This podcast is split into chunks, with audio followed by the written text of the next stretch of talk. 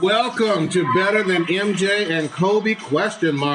I'm your host, Cthulhu's Prodigy. Alongside me is... It's Stitch. We back up in this bitch. Yes, we are. New year, new dankness on the sports. I know y'all been waiting. Yes, we've been waiting too long. We finally got our schedules together. Yep. 2016's done. We survived. So now we're in 2017. We got a lot of good sports stuff to talk about. Hell the fuck yes we do. First of all, playoffs? Yeah. Playoffs? We got the entire picture set up for NFL. Everything became official actually before, well, all the teams that were in at the end of the day games. Yesterday. It was just the seeding, I think, that got determined who won the NFC North. Yep. That was just determined by the Lions-Packers game. And just in case, depending on when you're hearing this, this is recorded just before the playoffs begin. It begins this Saturday. Yes, we're recording on the Monday. Yep, the fresh Monday right after. So where do you want to start with the? Let's start with the AFC. Okay, AFC. As no surprise, the Patriots handled business. Patriots are going to sit at home, chill and relax. And also the other team with the bye is going to be the Kansas City Chiefs.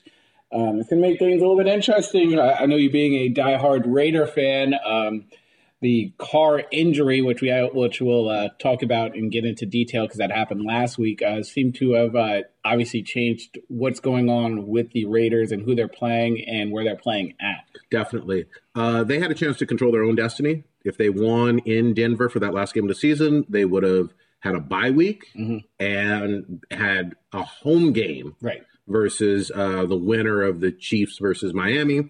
Didn't work out that way. There was actually a second injury, not only to Carr, but to McGloin, who's the backup, who got hit hard as fuck in the mouth. So now we got this third string. Connor Cook. Don't blame me. Even though I'm a Raider fan, I have no idea who the fuck he is. I never thought I would have to know. Yeah, he's.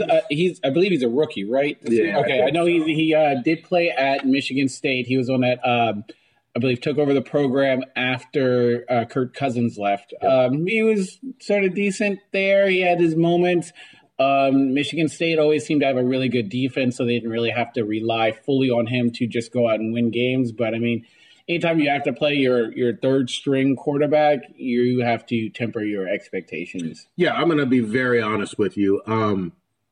It's way too high of a bar to say for someone who's never started an NFL game to play in the playoffs on the road against a good team in Houston. I mean, they've had their ups and downs. There's no doubt about it. But they're no scrubs down there. It's going to be interesting because I believe it was a couple of years ago, Houston was kind of in a similar situation where Schaub was unable to play their playoff game. I forget who they played. They might have played like the Bengals or something. Mm-hmm. And they had T.J. Yates come in and play. I believe T.J. Yates won that game. Yeah, T.J. Yates did end up winning that game. So it'll be sort of a role reversal. I mean, Houston's got its own quarterback situation going on. But it'll be interesting to see pretty much two backup quarterbacks with Savage versus McGloin. Yep. If he does clear the concussion protocol, we'll see how that's that big if. Oh, yeah, exactly. Because obviously you want your quarterback to be playing and practicing the entire week leading up to a playoff game. And I don't think they're going – I mean, normally the protocol, you aren't really able to even get on the field and practice till about Wednesday-ish and everything. They make sure that all your normal senses are working, and then that's when you can finally hit the field and practice. So it'll be interesting to see if they're going to just roll with Cook since they can give him a full week of entire game planning and practicing, or if they're going to let McGloin go in with just practicing from Wednesday or Thursday. But see, here's the thing. Neither one of them has a whole lot of experience. Yeah. It's still a road game. It's still in the playoffs. I believe Watt is still out. Yeah, no, Watt's not coming back. Yeah, Watt. But I'm still, wary. I mean, it's a high expectation. I don't know what the line is exactly for the game. But I saw Raiders were underdogs by 3. I think I'd seen on Twitter. That's fair enough. But, that's very fair. I mean, especially it's at Houston. Normally, if you're not to get all Vegas-y, but normally the home team automatically kind of gets like 2 points. Yeah, in the playoffs. They're formula or whatever algorithm they use. I get that. In the playoffs, I completely agree. But you know, I'm a fan of this team. They've played well. They ended the season 12-4. Mm-hmm. You know, Carr got them to 12-3, and I believe, really and truly, in my heart of hearts, that game with Denver would have at least been close. Yeah, had he been in. Yeah, I can't guarantee a win. Denver is still a tough opponent, especially at home. They had nothing to play for but to spoil the Raiders' season, which is a division rival. They're always going to be close, tough games. Right. But Carr has actually played exceptionally well against Denver. Yeah, even in his, I believe his rookie season, where they were only 3-13 2 years ago, I believe they beat Denver for one of those three wins. And then obviously last season they had some wins against Denver, and this season they beat Denver in Oakland. Yeah. So he's had some success against Denver despite them being a very tough opponent. But Denver's got to look in the mirror too. This team missed the playoffs. They're coming off a Super Bowl. Obviously, Carolina missed the playoffs as well. Yeah. They're coming off the Super Bowl, but they're, you know, NFC. We'll talk about that in a second. But they had a disappointing year minus Manning. I mean, I sort of had my expectations tempered for Denver. I really didn't expect them to make the playoffs. They sort of got hyped up at the beginning because, I mean, they did beat Carolina, but we saw Carolina was really shit anyways. Paper Tigers. Yeah. I mean, their defense was elite, but, I mean, you still need quarterback play to at least not hamper your defense. Your defense can lead you to titles and to championships and everything. But I mean, you need your defense to not be on the field the entire fucking game. And having a quarterback that can extend drives and not just go three and out helps have a successful defense. I mean, last year Manning wasn't shit. Yeah. Everyone wants to have this lore of Peyton Manning, like he was doing great. Manning was bad last year. Manning was disgustingly bad. He played like shit in the Super Bowl. Let's not forget, because people do have vague and inaccurate recollections because he was the quarterback that was on the winning team that won the Super Bowl.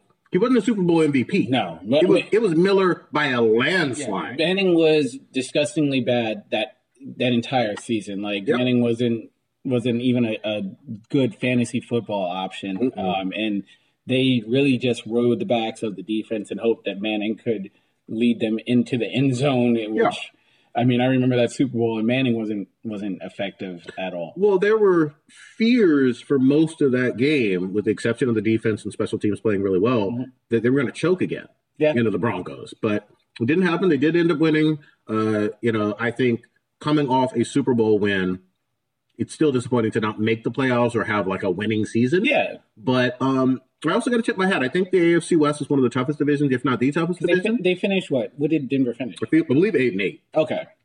But they were in it right to the end. I'll say this. I got to tip my hat. KC has played extremely well. Yeah. For the last two seasons, they've put up more wins than almost anybody in the AFC, with the exception of maybe the Patriots. And They never get any love or shine because people expect them to crumble in the playoffs. I don't know whether that will be the case or not. I can't predict it quite yet because we don't know who they're playing since they have the bye week. Right. But they'll be at home now. They'll be at home. It's a tough place to play in Kansas City. They'll play they'll play the higher of the seeds that are advancing. Mm-hmm. So if things, let's say, shape out Pittsburgh's playing what, Miami? Yeah, Pittsburgh is playing Miami. Most likely they'll be playing, I guess, Pittsburgh, I think? No. Yeah, because New England would be playing the lowest one, lowest seeded, which I guess would be they're four. I'd have to look at the numbers, but I don't think that, I mean, I'm not a big Andy Reid fan. I think Andy Reid sort of, he gets his team to the playoffs. They sort of sputter out every year in the playoffs. And he was a coach when McNabb took them that one time to the Super Bowl. Yes. Okay. Yeah. I'm going to confess, I agree with you that he's not elite in terms of, like, he's no Belichick, you know, he's no Tuna. I'm going to even say put him in the same level as Harbaugh or Coughlin back in the day. But I will give credit to him getting his team in position minus a couple of traditional pieces. Like in Philly, they had a very good team. I think almost all of those years they won double-digit games in the regular season. And I believe McNabb, if I'm not mistaken, went to 5 NFC championship games. Yeah. Only won one of them, to my recollection, because that would lead him to the Super Bowl. I think it was 4 straight or something like that. I believe total, I think it was 5. Yeah. Though. And that's impressive, even though, you know, Philly fans will always, you know, feel belittled by the fact that they didn't win the Super Bowl, and they didn't. But going there is impressive. We'll see what happens this year in KC. Yeah. I mean, they have KC has a really good advantage. I mean, they play in that great in Arrowhead, which is a great home field advantage.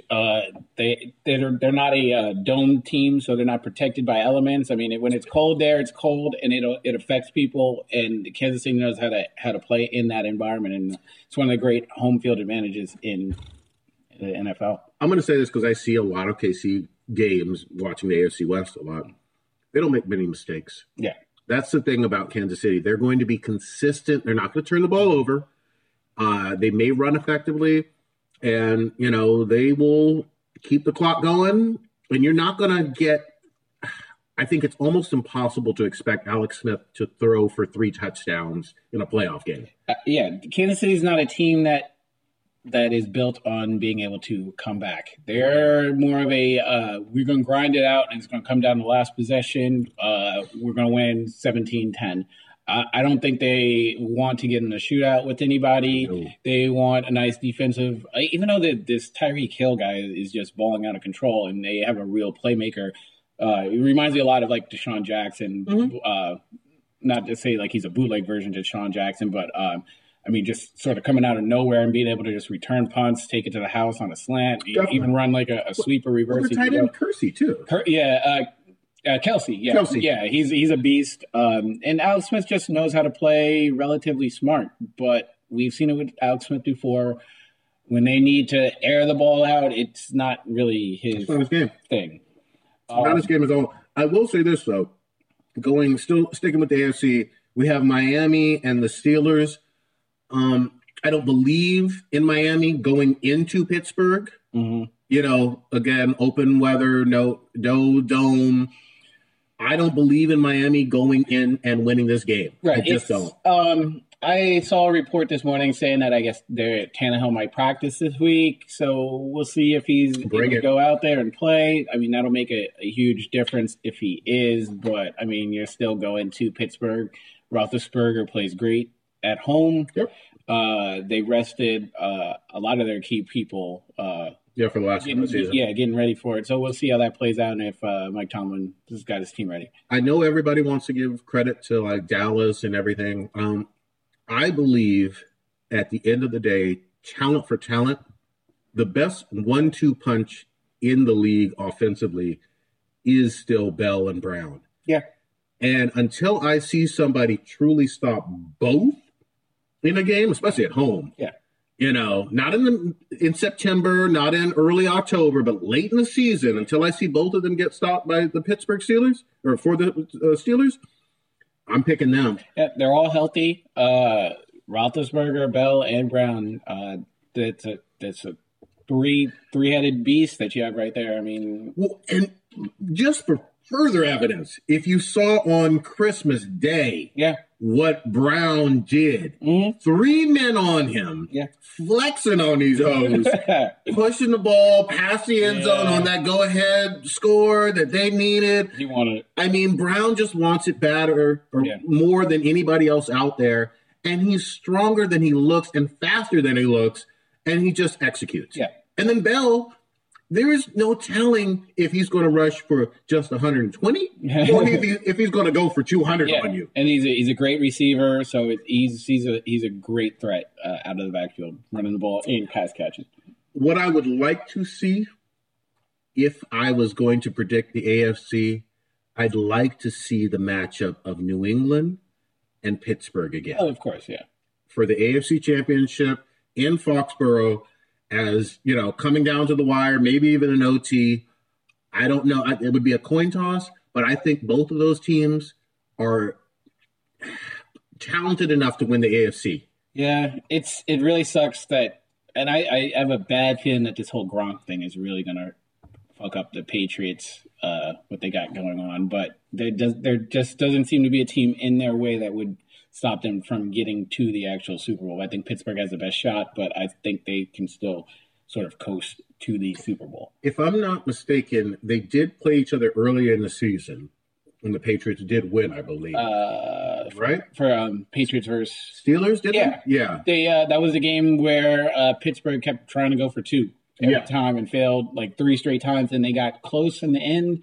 And had they not been going for two, they wouldn't need to fucking on this crazy last-minute drive. Well, and also don't forget, though, Bell was not in because he was on that suspension, wasn't he? No. This was a couple weeks. This was like am I messing up? This was maybe around was Bell back for that? Yeah, Bell was back for that, if I remember. Yeah, no. Yeah, they had an entire healthy team because damn it, I'm getting the Cowboy game confused.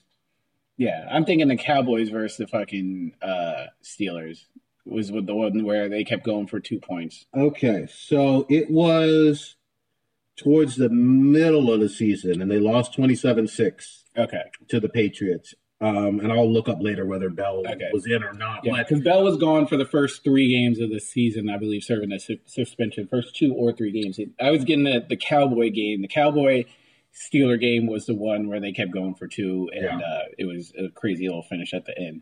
Yeah. So that's an AFC. I mean, I won't say it's anybody's conference to win. I'm believing it's either New England or Pittsburgh. One injury, one play can decide it. Yeah.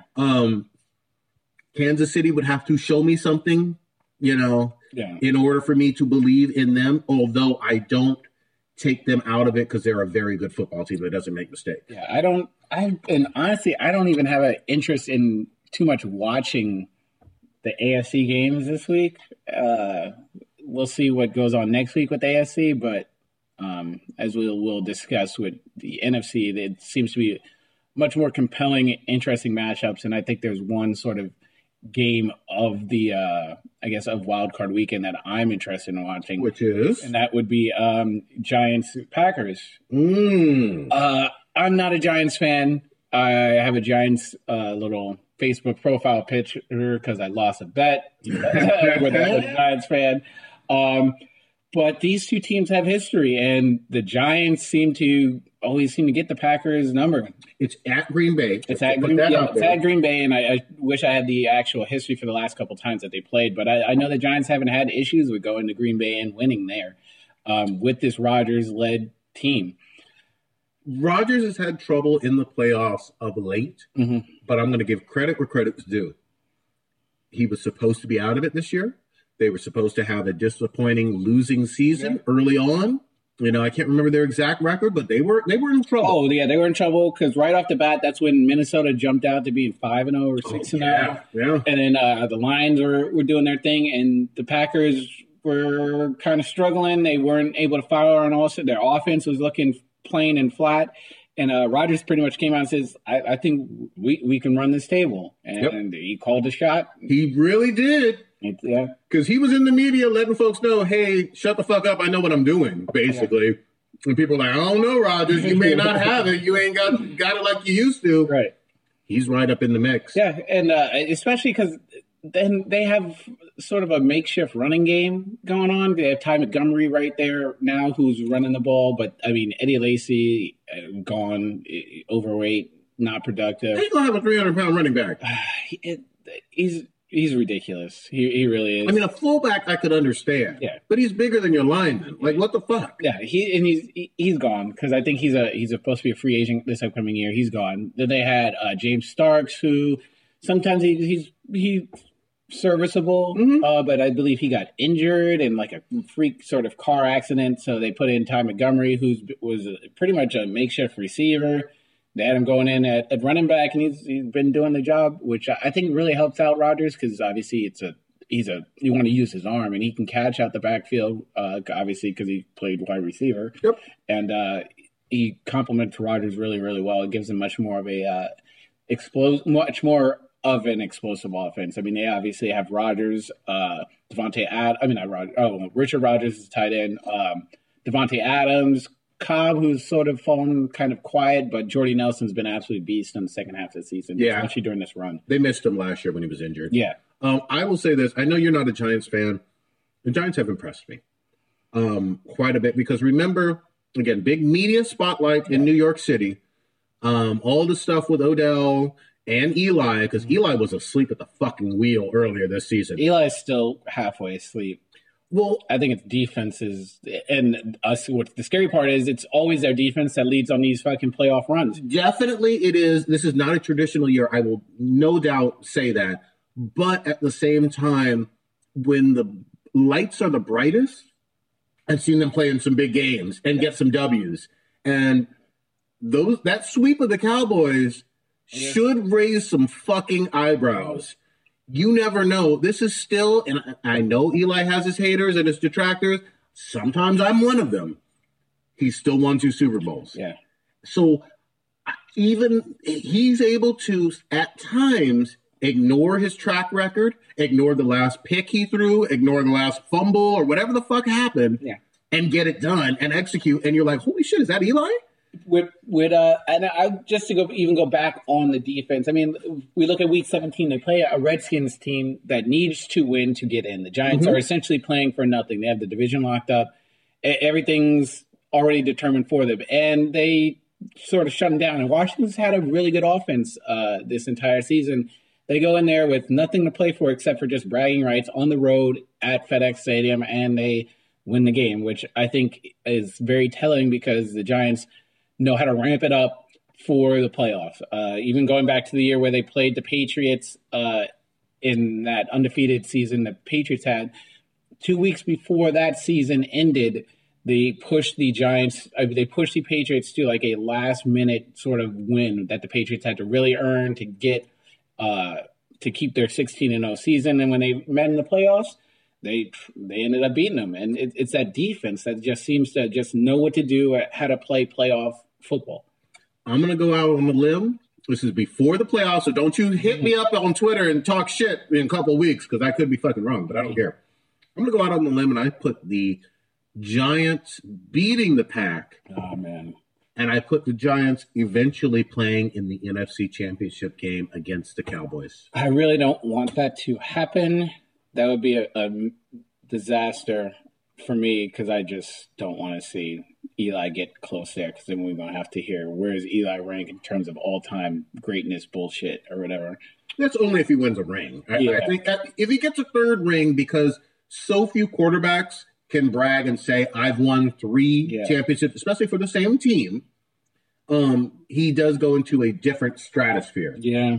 I'm not saying that. I'm not going that far. I'm pumping the brakes on that. But I am saying they could easily, not easily, it's going to be a tough game, but they could go to the NFC Championship game. Yeah. And I don't believe in these Falcons. I just don't. God. I don't believe in any Atlanta team. Let me just put that out there flat out. It's a terrible sports city. It's a fun town for Freaknik. It's a fun town for partying. It's a terrible sports town. I think Matty Ice is a very good QB. I'm not taking anything away from him. And I think they have some great Julio, and they have some great receivers and offensively, and they can do some things in a dome, perhaps. And they do have the number 2 seed in the NFC. Yeah. Atlanta needs to show me before I get attached to what they're doing. But, I mean, to me, if I was voting – Ryan's got the MVP vote, Matt Ryan. What did they finish? Did they get 11 wins, or was it? I'd have to sort of pull it up, but I mean, they did have a little bit of a struggle situation towards the end or near the end part of the season, where Tampa Bay was looks like they were going to try to snatch the division from them, but they were able to finish strong and lock up that NFC South. But Matt Ryan's been playing lights out when he needs to. They've had some tough opponents. They've had to play against Seattle. Arizona was a mess, but 11-5, so very good year. Mm-hmm. Sorry to pick it back on you. They did lose to the Chiefs. No shame in that. The Chiefs are a very good team. They lost to the Chargers. Yeah. They lost to Seattle. That was a bad loss against the Chargers. The Seattle one, I believe it was at Seattle. What was the score now? It was at Seattle, 26-24, very close game. And then they did lose their opener against the Bucks. Okay. So I can hear you on the Falcons. You know, I don't want to be too much of a creature of the moment when you talk, when I talk about the NFC and say that it has to go to Zeke. Or it has to go to Prescott? I think those two are going to pull votes from each other. And you sort of have that question of, like, who's it really? I mean, to me, I think Zeke is more valuable than Dak because, I mean, essentially, I think Romo's the best quarterback in Dallas still. But right now, not ignoring previous years, you're saying right now in 2016 you give him the nod over Prescott? Yeah. It's one of the one times. I mean, we'll touch on Dallas before we get too creative. Well, let's stay on it. But I mean, Atlanta's got the offensive weapons. They have Devontae Freeman, who's a great running back. They can spell him with Coleman, who's able to pound the rock, catch the ball, and Julio. Julio's people sort of get caught up in the whole Odell, Antonio Brown debate, but Julio's a beast. Julio's a monster. He does get nicked up and banged up occasionally. With it's always something like a toe or something sort of tweaks. But he's got the bye week too. Yeah, get healthy. Yeah, he can dominate. I mean, he can put up easy 190 something yards receiving. You go up and catch the ball and just take it to the house. So Julio is a monster in his own way. So I think Atlanta, if they can come out and not be shaken by the big stage and ice. Matty Ice doesn't throw those killer interceptions that he used to do in like clutch moments. Yep, Atlanta could give people some problems. I could see them winning a game. I'm not going to discredit them with that, you know, or be disrespectful to them in that way. But I hear you on Zeke getting a slight edge over Prescott in terms of some numbers or whatever. I think right now though Prescott is the clear choice for Dallas, giving him the best chance. I mean, Romo's had his day, man. He had his day without Zeke. He's had his day without Zeke, but don't ever tell me that the Cowboys have not had a talented O-line, receiving core, one of the best tight ends in football. I mean, you can't tell me Romo over these last 10-plus years hasn't had extremely talented offensive roster. I agree. There's nothing that Zeke is doing that makes me think that Romo cannot do, from what I'm seeing. I mean, the results, he's getting wins, but he's not impressing. He's not doing anything that makes me say Romo couldn't do that. Like Romo, I will tell you, for me and my money, again, I'm not a Cowboy fan, nor am I a super Cowboy hater. I watch the AFC more than the NFC, but I do pay attention to big games. Romo, over the years, has been prone to have extremely amazing games, 400 yards, 4 TDs or whatever. And then at the same time, much like Eli, that we give some shade to, throw a bunch of picks, have some inopportune fumbles, find ways to lose games when the ball has been in his hands in big moments. But and I have not seen that. Not that I'm trying to overhype Prescott. I have not seen this boy crumble. I don't want to call him a boy, but I have not seen this young man crumble yet under extreme pressure playing in Dallas as a rookie. Well, I mean, the offense went through that inept stage against the Giants. And I forget who they played either before or directly after that, where their offense was struggling. People were like, you got Romo standing around, which, I mean, we haven't seen. I mean, it's a big stage, and we can say a lot about Romo, this whole narrative about Romo can't perform in the clutch, et cetera, et cetera. We haven't seen Dak even do anything in a playoff game. No, we haven't. He's never been in a playoff situation. In Dallas, lights are on. You're, and the way it's shaping out, they're gonna be playing an elite quarterback, an elite offense, unless they get Seattle, which Seattle's got sort of their issues. I don't expect Detroit to win that game. Detroit ain't shit. Yeah, I hear you. I do. But we can't ignore fairly recent history with Dallas playing 8-8 ball, missing the playoffs with Romo healthy a few times. It's a different team. Different team. That beast Tyron Smith. Different team, different year. Totally hear you. I'm just saying you better not say that a team that basically has run everybody with the exception of the Giants, the entire year they have dominated with the exception of the Giants sweep. Zach's been at the helm. I can't dismiss that, you know, and say that he's... Can Romo not hand the ball off to Zeke? I want to be careful. Can Romo not throw the ball to Dez? I want to be careful with my words. He can, and in addition to that, Romo can also have inopportune fumbles to Zeke, and he can also throw picks that are not Dez's fault. You know what I mean? You know what it is? It's like this. I put Prescott, even though I think he has a high margin of optimistic years ahead of him, and he's still a rookie, and I want to temper expectations. I put him around that Alex Smith level in his rookie year, which is a good sign because he makes very few mistakes.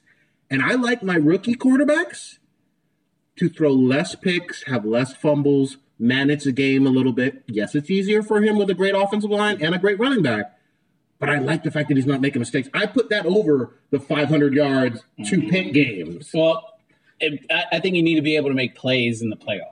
And I don't know if Dak can create his own play. So let me make sure I understand you. Are you telling me Prescott chokes in this divisional or that after the bye, whoever they play, you're foreseeing, regardless win or lose, him playing poorly in Big D? That's what you're really saying. I'd have to see who the opponent is because they would be the top seed, so they play the least one. So it would be the winner of the Seattle game, and then the who's other NFC game. So you have the Giants and the Green Bay. Yeah. Yeesh.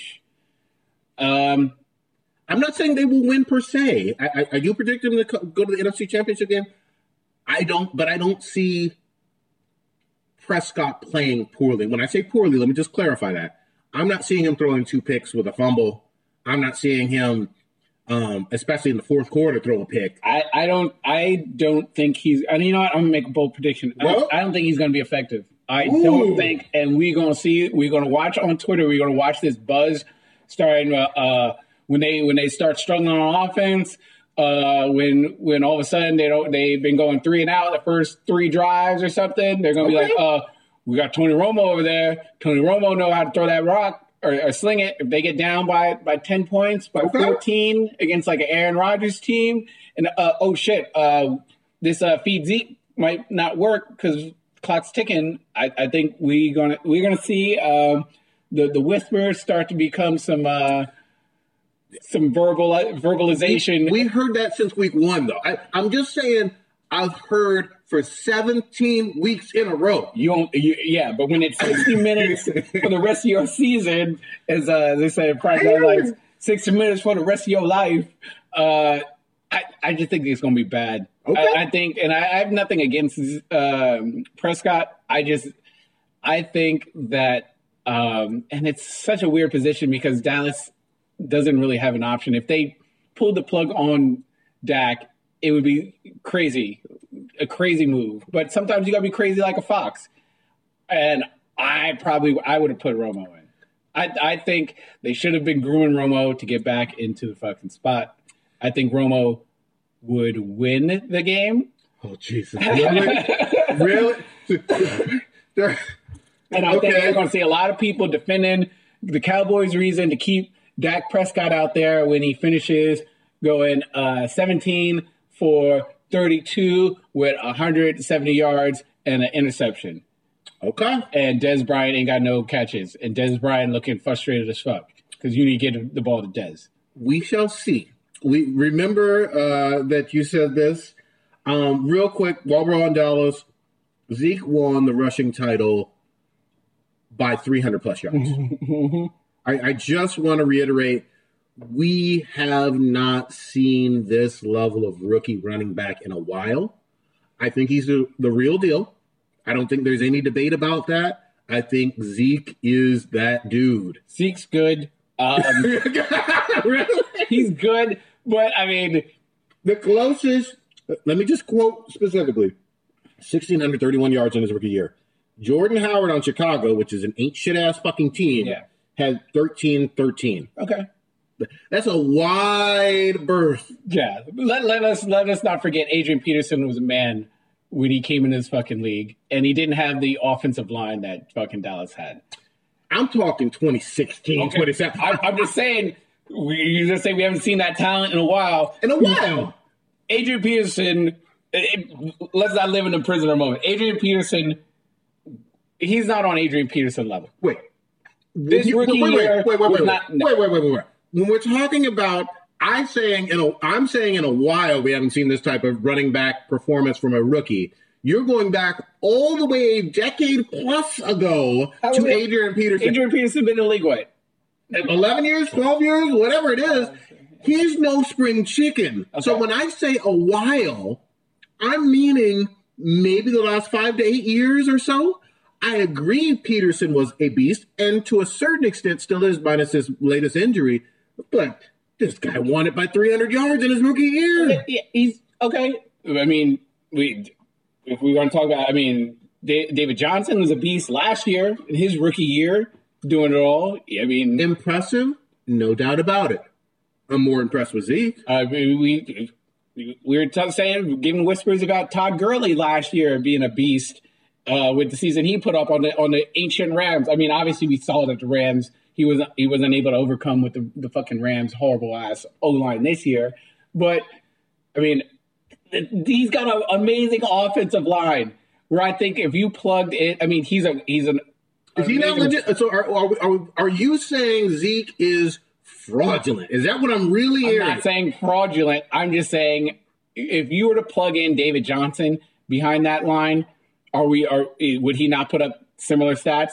If we were not putting Todd Gurley, are you saying talent for talent, you just plug and play whoever behind that line? We're not going to see similar stats? I don't think you have 16-31. I don't with any other rookie at their rookie year over the last 7 years. Any running back in the National Football League, you take their rookie season, I don't think they put up 16-31, even with this offensive line like Zeke did. That's not to say that you might not have a few of the best that put up 1,400. Mm-hmm. I think that's fair.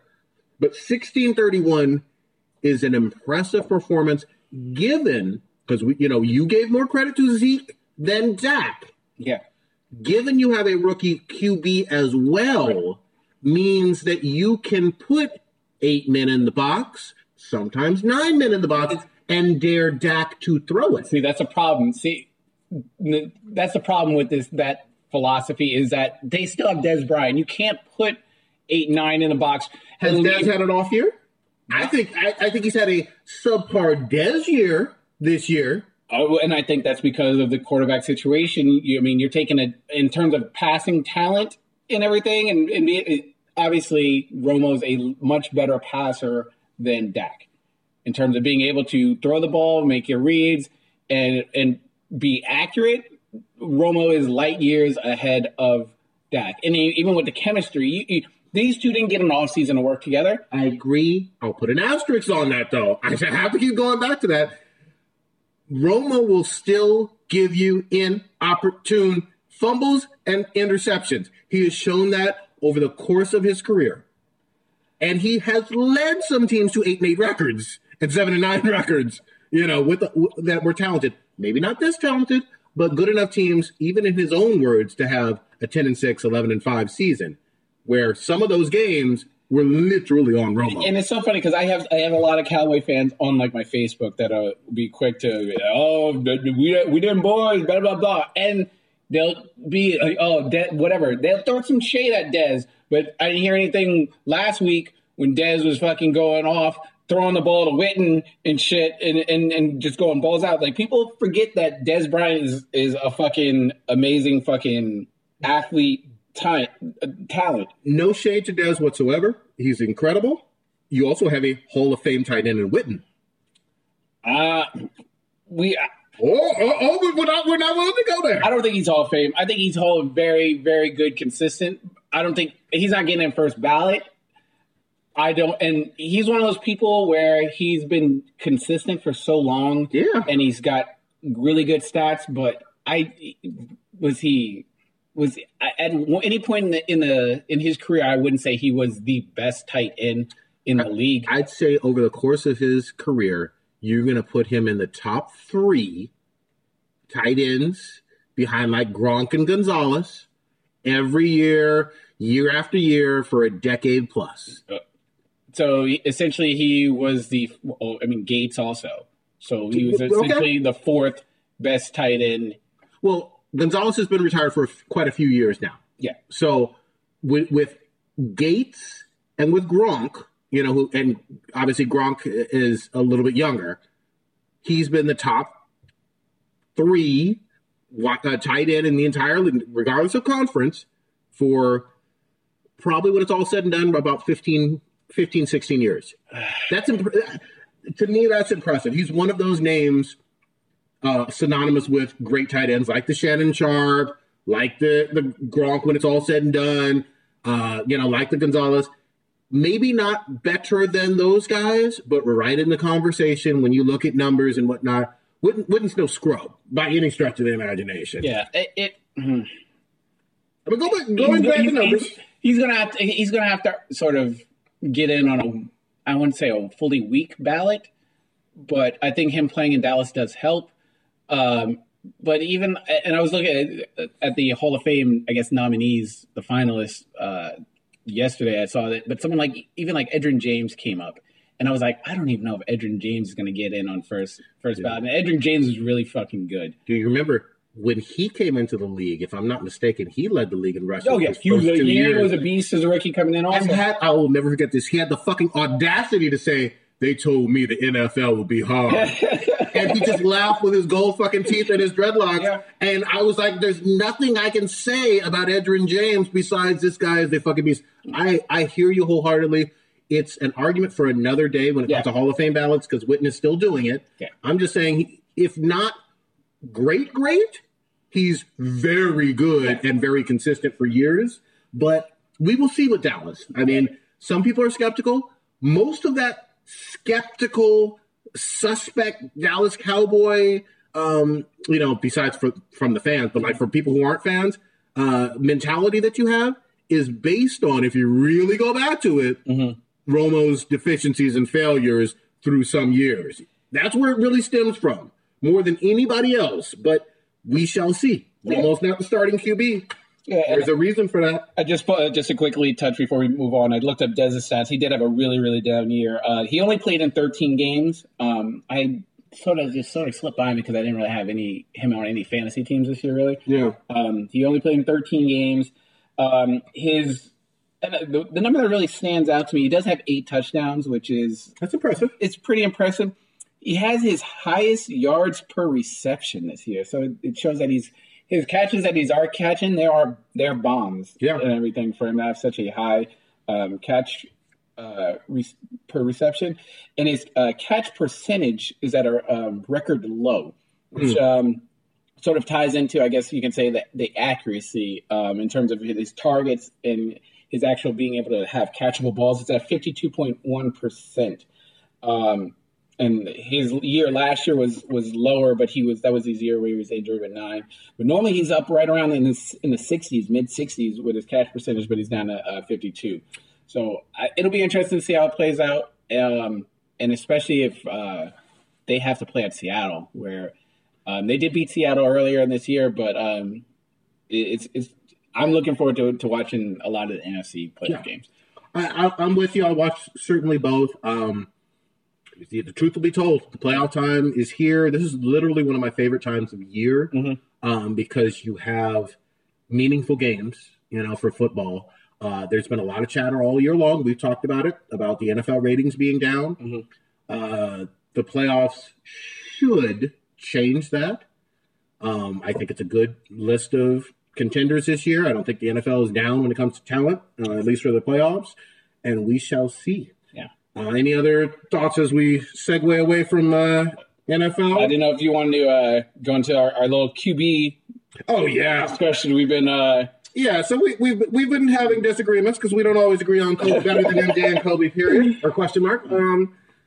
I quoted Stitch and Professor Dankenstein earlier in the year, before the year even started, as saying that they thought that Luck was a better quarterback than Carr. And I stand by my feelings at the beginning of the season. And obviously Carr got injured late in week 16 or whatever against that win against Indy. But I think Carr is just a better quarterback than Luck. Both good. Both very good to a certain extent, but I think that Luck, while he's gone to the playoffs, he did not go this year. He's won playoff games. I will give you that. He's thrown a lot. He throws a lot of picks. So, I mean, okay, Brett Favre threw a lot of picks. He's the career pick thrower. And I'm not a Favre guy. I'm the last Favre guy. I am not a Favre guy because for me, picks demoralize not only your offense but your defense. Mm-hmm. You know, because they got to go back out there again and basically try to save you from your own errors and mistakes. I hear you on him being very good, and I hear you on him not having as much talent this season to a certain extent. But man for man, this is a third-year quarterback in Carr who went from 3-13 to 7-9 to 12-3. I'm not putting that last loss against Denver since he didn't play in that game at all on his resume. And he's taken a franchise that has done nothing but struggle. I've been a Raiders fan all these years, but done nothing but struggle since the Jack Del Rio years, these last 2 years, put him on his back, won more games, like game-winning drives, and just been dominant. I can't say enough about how impressed I am with Carr. Your homerism is just bleeding through. Silver and black. Scared money don't make no money. So you gotta be able to you gotta be able to sling the rock and everything. Luck can sling the motherfucking rock. Now if we want to talk. You acted like, first of all, if we just gonna take him raw person for raw person. Go ahead. Carr is good. Carr is not fucking Luck in any way, shape, or form. He is not. What are you comparing, though? Just to clarify for our audience, are you comparing all 5 years of Luck's career versus 3 years of Carr's? Is that what you're doing? Essentially, what you are doing is you are taking this one season from Carr and you are magnifying it into. I'm looking at three. I can look at three seasons. If you're talking, and you cite this, he brought him from whatever record to this record. 3-13 3-13 to 7-9 last year. Okay. To 12-3. Okay. So when Luck in season one brought a Colts team that was 2-14 to 11-5 in one season, that's more impressive in one season than that 3-year transformation that with being the pressure, being the number one guy, replacing a Hall of Famer, all-time great quarterback in Peyton Manning, and did it all in one season, took his team to the playoffs, has won playoff games, let a playoff game come back against Kansas City where they were down huge. Luck's a monster. Luck's a better passer than Carr. He's a better athlete. He's more mobile. He's tougher. He's last year kidneys pretty fucking tough. I mean, Carr's going out there lowering the boom on motherfuckers. I mean, Luck is going out there lowering the boom on motherfuckers. Not scared of anything. Not scared to throw it. Not scared to lower the shoulder and the linebackers. And he's been playing like this since day motherfucking one. On the big stage, in the Orange Bowl. We're going back to college now. Okay. I'm just saying, this guy, he's a pedigree quarterback. This guy is who you want to be leading the franchise. He is borderline elite in that top tier. You have Rodgers, Brady, and even though I'm not a fan of Breeze. Breeze is at that bottom part of that top tier. The person knocking on that door is Luck. Luck is the next step down from that. And it's only because he's young. And if the Colts would do anything right and put like an offensive line around him, which Carr has been blessed because Carr's O-line is leaps and bounds, light years better than. We're saying that last year, nor with the year before that. But go ahead. But it's light years better than anything the Colts have had. And it's been well documented that the Colts don't care about offensive line. Magically, in year three, we're saying that they have the best offensive line in the entire world. But go ahead. Carr's been able to lead it without having a line. And, I mean, with getting his kidney blown up and all kinds of shit taken and making your – T.Y. Hilton, the top receiver in the league at this point. Carr is good. He is not on Luck's level. Like we are elevating, and you're looking at the record that the Raiders have, which is a team. They have a better team than the Colts do. There's no denying. They have a functional running game. They don't have a running back that's 32, 33 years old. No, they have two elite. Two great wide receivers with Amari Cooper, who's really young. They have Michael Crabtree, who's an amazing pro veteran who can catch as arguably one of the best hands in college football. I mean, in the NFL. And they have a defense with Mack going causing problems. And they have a young core of and a functional franchise for once, the Raiders do. The Colts have this fucking drunk – pill-popping GM owner guy who doesn't know what the fuck he's doing. No, my favorite thing about Irsay is he still talks shit about Manning. You know, the only quarterback who's actually won him a Super Bowl. But I'm not throwing as much shade at Luck as I am praising who Carr is. And you can talk about these tools that Carr has, the O-line, the running game, and Amari and Crabtree. Carr has led, and both inside the locker room and out. He gets his team. You in the locker room now? Yeah, I'm in the locker room. You in the locker room? Me and Romanowski and It was Carr the one that was making those fourth down decisions. Yes. Oh, Del Rio was calling the shots. In conjunction with Del Rio, they work together. But Carr was saying, you know what? I'm going to flex nuts out here. And it literally, that's why I put the game-winning touchdowns. That's a lot of speculating. Got game-winning touchdowns because most of the time, you could say the Raiders are this great team and 12-3, blah, blah. Most of their games, if you look back at their schedule, even going back to last year, the 7-9 year where people were still anti-Raider or whatever, the games were close. All of them came within a play or two in the fourth quarter. The difference between last year's team of 7-9 and this year's 12-4 winning team was nothing but a few fourth quarter plays with the ball in his hand. Oh, that sounds like horseshoe and hand grenades. Hey, all I know is Carr will get, deservedly so, more MVP votes this year than Luck.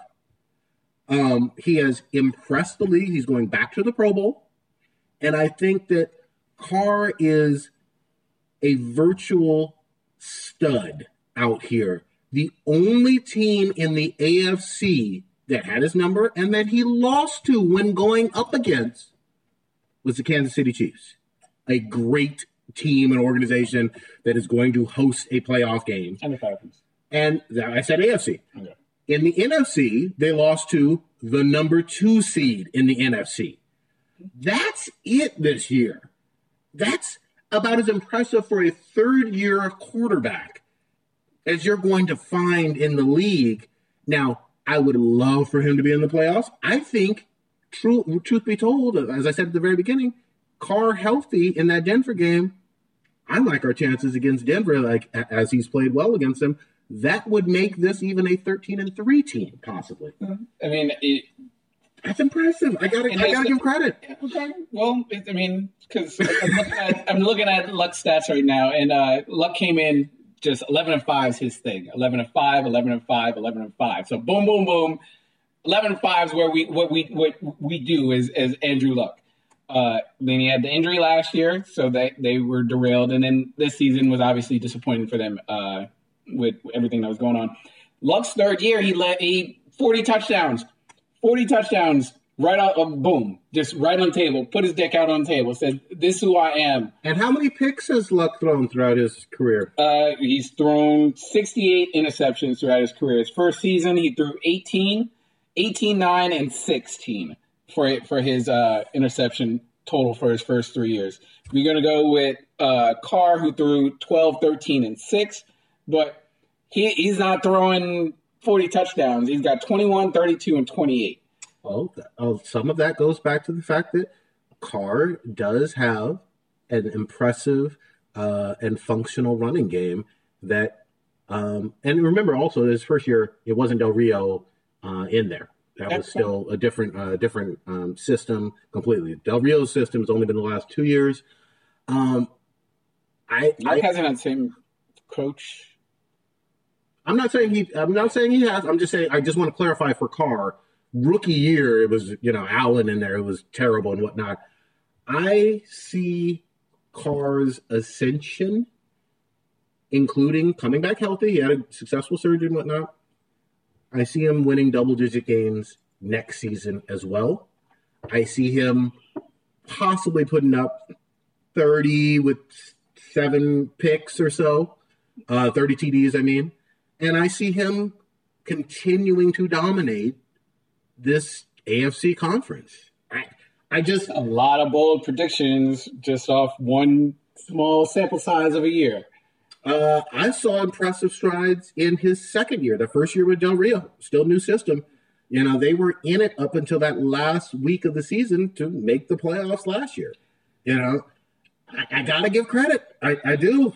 Now if Luck bounces back, regardless of this and that, and will they have a good draft? Is their running back too old? No liner.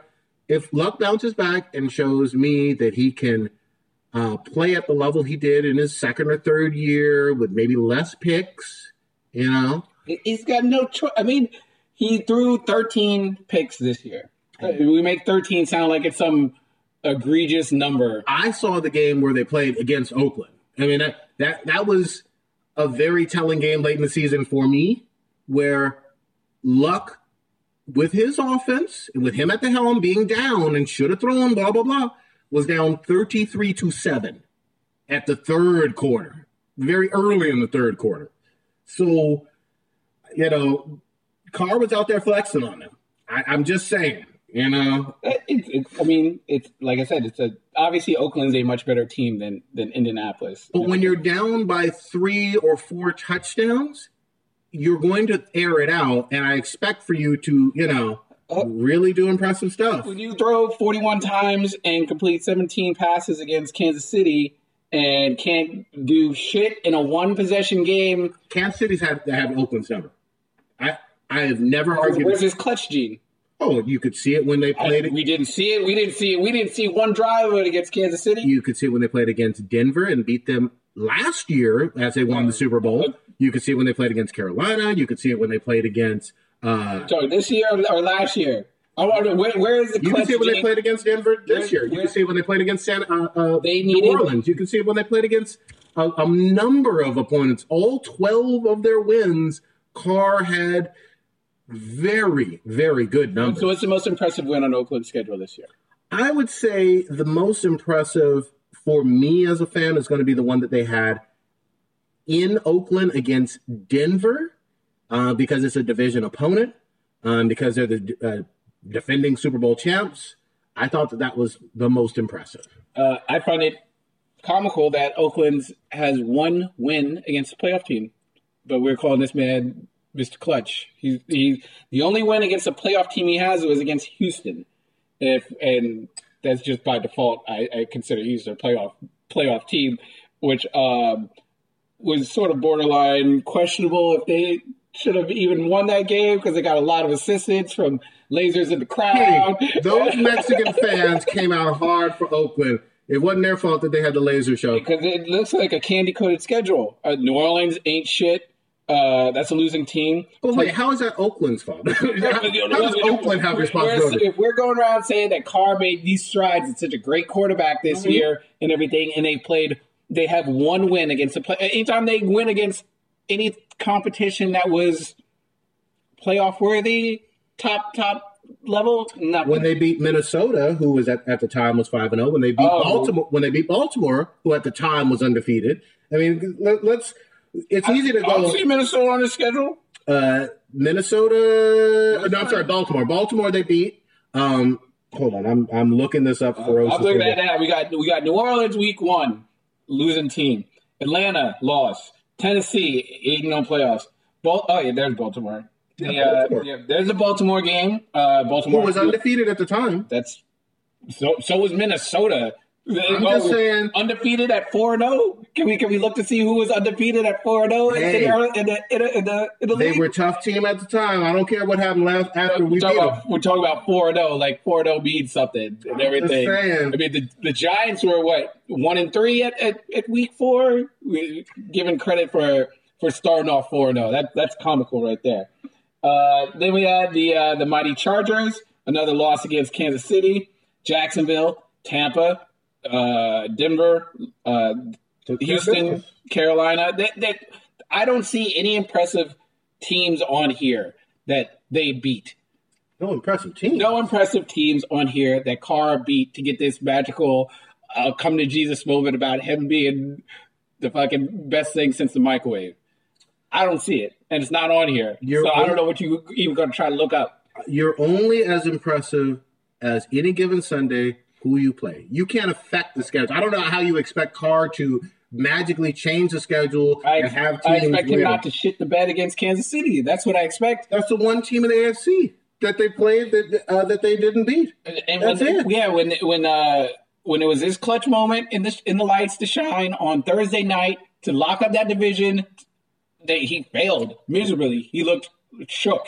Kansas City has the Raiders number. I've said that 5 times. Get better. But nobody else in the entire AFC has beat them for Carr. Andrew Luck beat him in the playoffs.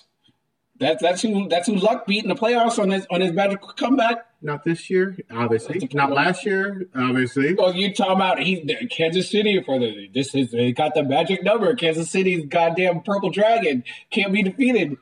When Kansas City loses games? I've seen Kansas City lose games. Kansas City does lose games. Why can't Carr beat his division opponent? He will beat his division opponent. I'm sure it'll happen eventually. And he has done very well against the Super Bowl champs, Denver. So, you know, to discredit the one and only team in the AFC that beat them, the Raiders when it comes to KC, and then ignore Denver is very disingenuous, but I see what you're doing. I just hear Soul for Real. I just hear Candy Rain. Brought up with the schedule. I mean, they got this candy-coated Jacksonville, Tennessee, Houston gauntlet that they had to do, and then they had to do the New Orleans, Carolina gauntlet. So we're just going to say that road games in the NFL are easy then, right? It depends on who you play. Hey. Depends on who you play. I know going to the road in Jacksonville ain't the same as going. I know this. Historically, teams that are on the West Coast traveling on the road to an Eastern time zone typically have lost by a much higigher percentage. Yeah. So when we were road games in Jacksonville, when we were at Tennessee, when we were at New Orleans, when we were at Jaguars, when we were at the Bucks, when we were at... You can count New Orleans as an East Coast trip. Hey. First of all, New Orleans is in the central time zone, so scratch that. It's Tennessee, 6 hours away on plane. Tennessee's in a central time zone, so scratch that. So you got 3 games on the East Coast.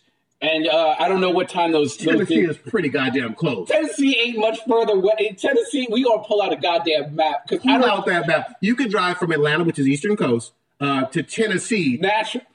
I'm going to go out on Tennessee is west of the Mississippi. You better bust out your geography. You smoking. I'm just saying they are a team in the southeast region that takes... Tennessee's in the Midwest. I would consider Tennessee Midwest. Oh, Jesus Christ. Tennessee... from Oakland is going to be a 5.5 to 6 hour flight. Is it not? To Tennessee? A direct flight over there. It's not going to take 3 hours. It's not going to take 2 hours. It's about a 4 hour, 3.5 to 4. It's further than Texas, and Texas is at least 4. It's barely further than Texas. Does Tennessee touch the Atlantic? No. It does not, but I tell Tennessee you what. Tennessee is 2 states away from the Atlantic. You got to go through Tennessee and then go through Virginia to get to the Atlantic. Georgia, which does touch the goddamn Atlantic, you could drive from Atlanta to Tennessee very easily. Yes. Very easily. And that's in the Eastern Time Zone. It's right there. I'm just saying that's the equivalent of. It's 2 hours. They in that Central Time Zone. Oh, Jesus Christ. They in the Central Time Zone. We are derailing rapidly down a rabbit hole. Stitch does not want to give any credit to a 12-4 team. You're just making up these excuses. You're just coming up with old ninja type excuses for why they ain't good. And why they haven't played anyone impressive. Hey. Oh, now he's looking up at his map while we speak and while we argue. But while he does, you can see that they are very close to the Eastern Time Zone. It is split, and I don't know. Yeah, the state of Tennessee is split. Okay. Most of it is in the Eastern Time Zone. No, most of it's in the Central Time Zone. I just don't know which one of these podunk counties. Whatever. Yeah. Anyway, let's go on. You wanted to get in. I know you're a big Michigan fan with Harbaugh and whatnot. Let's hear it. Yeah, they lost their bowl game. It sucks. I get a quick little review. Amazing tight game it was. It sucks because Jabril Peppers was a last-minute scratch. He was a Heisman finalist. Pulled his hamstring during warm-ups, which really, really sucked. He was up in the booth, right? Yeah, they put him in the booth for the game, which was – I mean, he's all over the field, plays linebacker, safety, put him at running back, receiver, corner. He played a shit ton of positions this entire year, and it really hurt him on defense because Dalvin Cook, who's an amazing running back for Florida State, had a day. Yeah, he really was. The game still came down to the last play, and it was the most exciting bowl game I watched this season so far. True. And they lost. I heard a lot of crazy stuff going on because the Niners replaced their coach today on local radio about the Harbaugh effect and blah, blah, blah. And these idiot announcers on KNBR were just saying, going to town, trying to slander Harbaugh and all kinds of dumb shit, which made no sense. Harbaugh's one of the most winningest coaches in NFL and college football in recent history. Yes. I'm not a Harbaugh fan per se because he's never coached one of my teams, but you cannot take away from that man. Okay. I'm going to say quickly while Stitch grabs some water. I disagree wholeheartedly. I know the rule has been in effect for a while. If an extra point gets blocked, like it did in that game against with Michigan and Florida State, and you happen to pick it up and run it back, bullshit, that's only 2 points. At minimum, that should be 4 or 5 points. I would say to be consistent, that is a fucking touchdown. It's so hilarious when that shit happens because it was funny because it's happened twice for Michigan this season. One was to close out the game against Michigan State. But it's so funny because everyone is sort of screaming and trying to think, all right, what does this mean? How many points does this count for and everything? So most people are kind of confused by it because it doesn't happen. It's starting to happen a little bit more frequently. We actually saw it in the New Orleans-Denver game where it was blocked and ran back. But it's a massive game-changing, momentum-playing play when it does fucking happen, especially on a kick. It's too exciting, NFL and college football. It's too exciting when that rare event happens to only reward that team that did it with a couple points. Yeah. If you want extra points to matter, which they should, give them the 6. Because to and you stop me if I'm wrong, because I might be talking out my ass, if it was a field goal. It's 6, yeah. And that person blocks it. 6. You pick it up and run it back, that's 6 points, right? Yeah. And then you kick the extra and you get 7. Yeah. Why in the fuck isn't it the same way? I mean, be consistent because, in a sense, an extra point, there's no difference between an extra point and a field goal besides you get 1 point for one and 3 points for another. Yeah. So I don't get it. Someone with a much bigger brain than I am will have to explain the logic there. I actually still say safeties should be worth more than 2 points too, but that's for a different day. Yeah. Because safeties are fucking exciting and amazing. I give kudos to Harbaugh. I give kudos to Michigan. I think they still had a stellar year. Florida State was a very good team. You know, they barely missed the playoffs, you know. Bama versus Clemson. Bama versus Clemson is going to be interesting to watch. I guess I'm pulling for Clemson because I'm tired of this whole Bama shit. It would be a nice upset, and if anybody can do it, I would say Clemson has the best shot. Yeah, Clemson looked really dominant during their bowl game versus Ohio State. They put the beating down on them. Definitely. So we'll see. That's in about a week. Mm-hmm. All right. Want to go to hoops? Yeah, we can touch on hoops. We obviously playoff football covered. It's more topic dominant. But touch on some stuff going on basketball-wise. Obviously, James Harden's been doing his thing. Shout out to Professor Dankenstein, who will certainly listen to this. Harden last night did something that's never been done in NBA history. 50-plus points, 15-plus assists, 15-plus rebounds. The man was balling. It was against the shit-ass Knicks. Oh, okay. So I'll put a little asterisk, a small asterisk by it, but I can't take credit away from this man. He's answered the bell when it comes to his criticism. We've talked about Harden the last few years as being a very talented, talented player who played no defense and didn't have an all-around game, you know, and who got to the line maybe more than he even deserved and scored a bunch of buckets but didn't offer much else. He's proving those critics wrong in a lot of ways. Houston is playing very well. They may get the third seed in the Western Conference, which is no small feat. We'll see. You know, the season still has to shake out. Right. They've beaten the Dubs, you know, at home. They are for real. They're more for real than the fake-ass Clippers. Yeah, yeah. You know, the gold is falling off of the Clippers for sure. Yeah. I like Houston. I want to see what they do against San Antonio after the All-Star break, you know. But Houston is playing excellent ball. They're shooting threes. Harden is leading them. The other impressive thing with Harden is he's getting a high number of assists. Yeah. And I didn't see him as somebody who could do that. No. I probably need to watch some Houston games to get some insight to see just what's going on with that entire team. I just haven't got a chance to really watch much of Houston. But whatever that D'Antonio is doing, it's working. It's working very well. Yeah. The Clippers, as we speak and record, 22-14 right now, seventh seed in the West. This was a team that was supposed to compete with the Warriors. Yes, they had Blake Griffin go down. I don't give a fuck about any of that bullshit. You know, Doc Rivers likes to talk shit about the Warriors, likes to talk shit about other teams in the league. Where are you at, Doc Rivers? Yeah. Don't let this team miss the playoffs. That was a problem. Regardless of Blake Griffin, I don't care how old CP3 is, don't let this multi-million-dollar franchise in L.A. miss the playoffs with all this hype and talent around them. Right. Oh, I will be talking some big shit in L.A. But they are a train wreck. They have won 3 of their last 10 games, and they are in free fall form. So, and I'm going to give credit. Sorry, I keep dominating, but I'm going to give full credit to another team. Surprisingly, amazingly, the Sacramento Kings, if the playoffs were to fucking start today, would be in the playoffs as an 8th seed.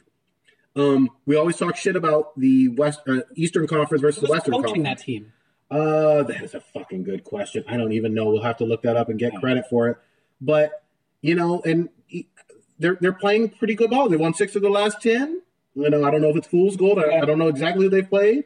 Right there, neck and neck is Denver Nuggets, who Mile High Blurred wanted us to talk about a couple casts ago, and we put out of contention. Here they are playing well. It's a lot of basketball. I mean, we sort of got to the point where, I mean, basketball's starting to take over the after Christmas Day is normally when I start paying a lot of attention to basketball, and after New Year's.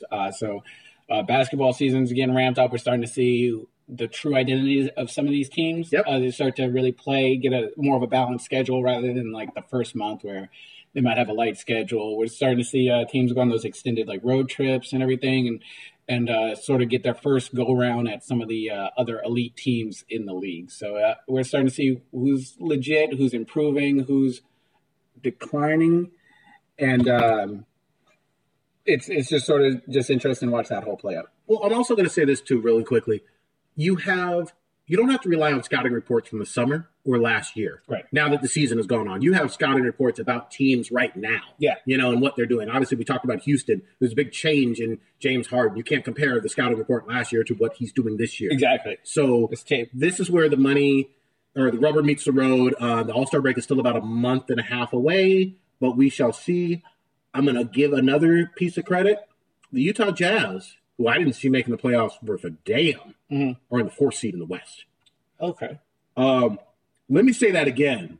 The Utah Jazz, who had some young talent, they're playing great. They're 21-13. I mean, they're right behind Houston, to be honest with you, and ahead of the Thunder and ahead of Memphis. Veteran teams that we already saw making the playoffs. Right. I give them credit. That's much respect to that. Yeah. East Coast. Oh, boy. Cleveland's still going to be Cleveland. Yeah. They won the Christmas Day game against the Warriors, came down to the last play. I don't know why people keep doubting Kyrie. I really don't. Bron's going to do his Bron things. Kyrie is that dude. Yeah. He's not afraid of the limelight. He's not afraid to take big shots. He's not afraid to dance on these hoes and drive. You go and spell his name correctly, and Kyrie is quickly ascending to top point guard in the league, in my opinion. Yeah, he's up there. If he's not one or two, he's there. We're going to talk about Steph. You can maybe put Harden as a point guard now. You can obviously put Westbrook in that conversation. Kyrie still has something to fucking say. Yeah, he's got a. It's a nice chip on his shoulder. Whatever he's using to motivate himself, because it's funny because it's like these, especially with some of these point guards, they just have this attitude, this whole swagger that they have to them when they're playing, just playing angry and mad. I mean, you obviously see it with Westbrook because it's just written all over his face.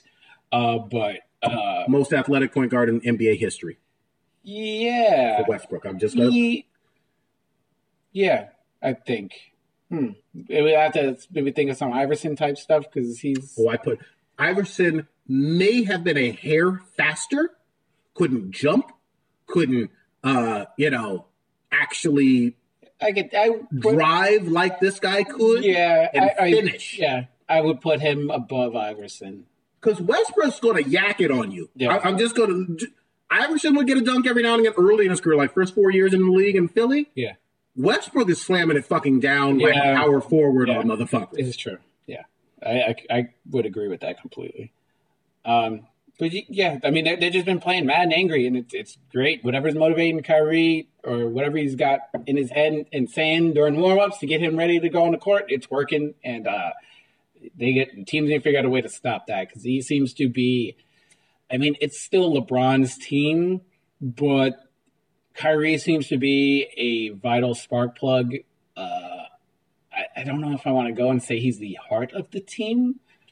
But Bron is still the heart, and it goes through him because I have seen Cleveland teams with a healthy Kyrie and no Bron 2 years ago, or 3 years ago, whatever it was. Even though Kyrie was young, he was still the same player, and those weren't playoff teams. Right. So I'm still going to say it's Bron's team. Kyrie has improved drastically these last 3 years. And I have to give him a wink and a nod and say, I see you out here balling, Uncle Drew. Yeah. Toronto surprised me. They've hung in there. Yeah. I still don't know if they could beat Cleveland. I'm not willing to go that far, but I think they got a better chance than anybody else in the Eastern Conference. I mean, yeah, it always seems to be Toronto's just if Toronto can just push themselves to get over that hump in the playoffs and actually close out a series versus one of these elite teams like Cleveland, that always seems to be the issue with them. They're only 2.5 back from Cleveland. Yeah. So they're following suit and keeping pace. Yeah. Now, I know I'm hard on this team. I know I am.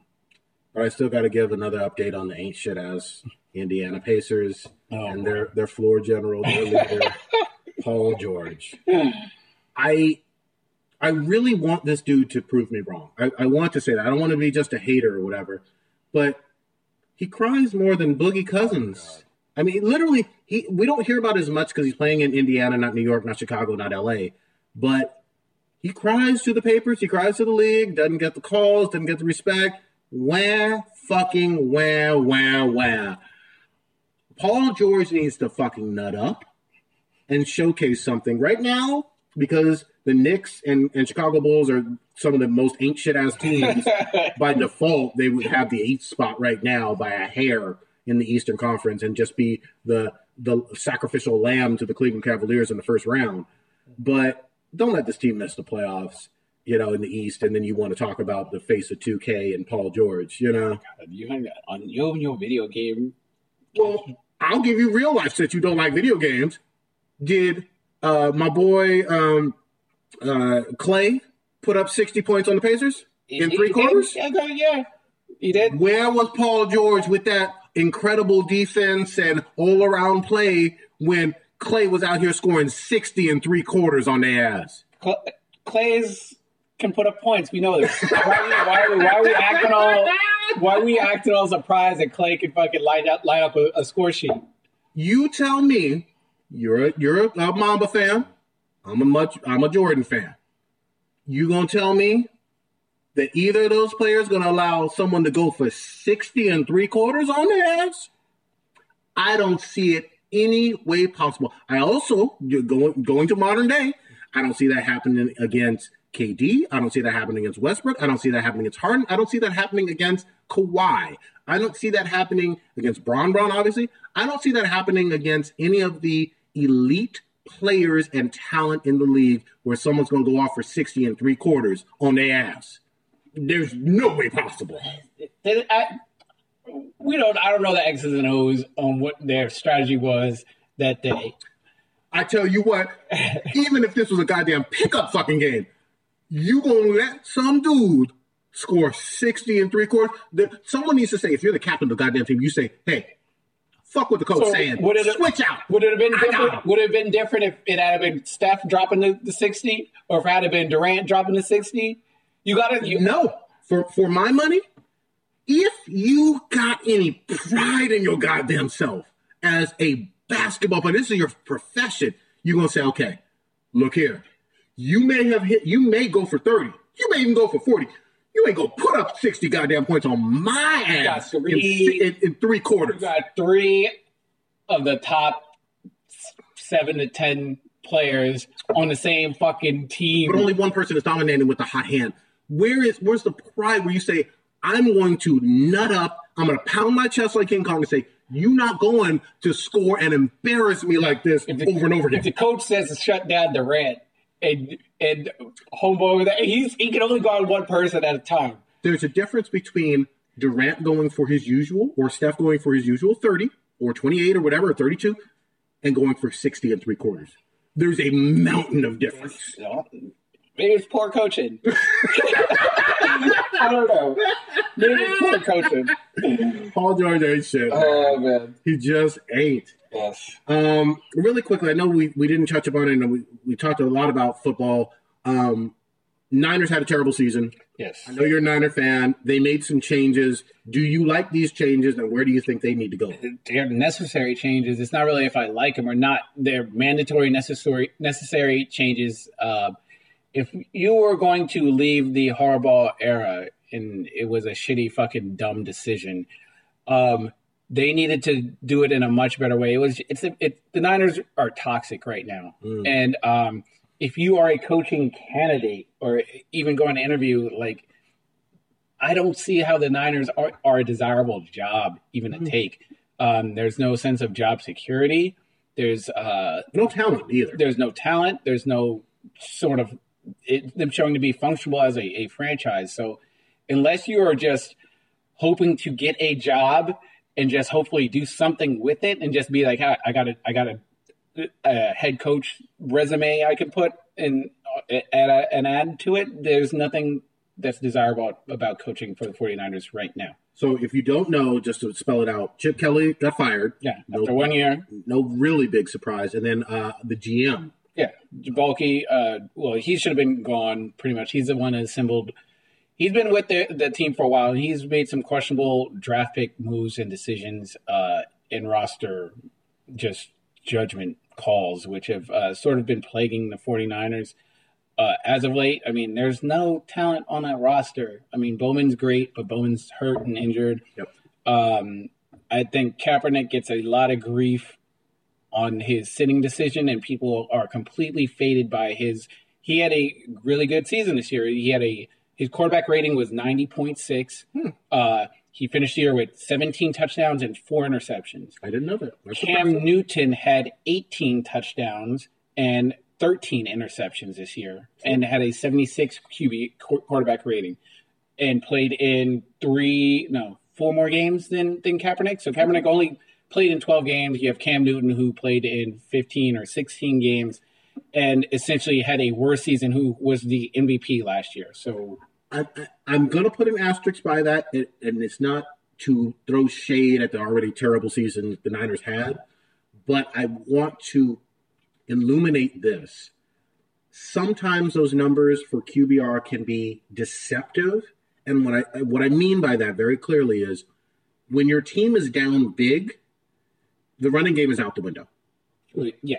And the teams are either going to bring pressure on you, like, all out blitzes or whatever, and thus leading to open routes over the middle or whatever, or they're going to be in a laid back prevent defense that is a little bit more accessible to getting some big yards and putting up big numbers. Yeah.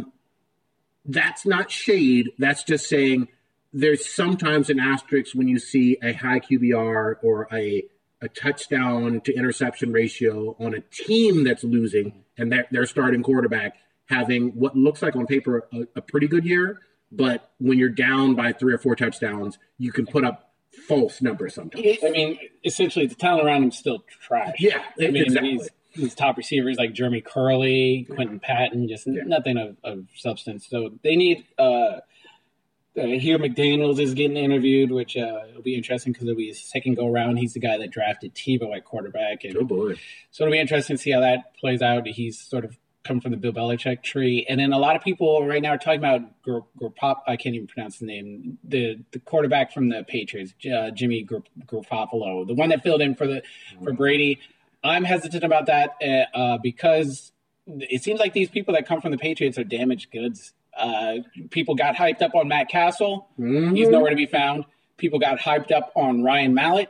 He's nowhere to be found. When Belichick is done with somebody, even though on paper they may still look talented and blah, blah, blah, most of the time, the history has shown Belichick has made a good decision. Wasn't a popular decision, but a good decision, whether on offense or defense, to let that player go. Exactly.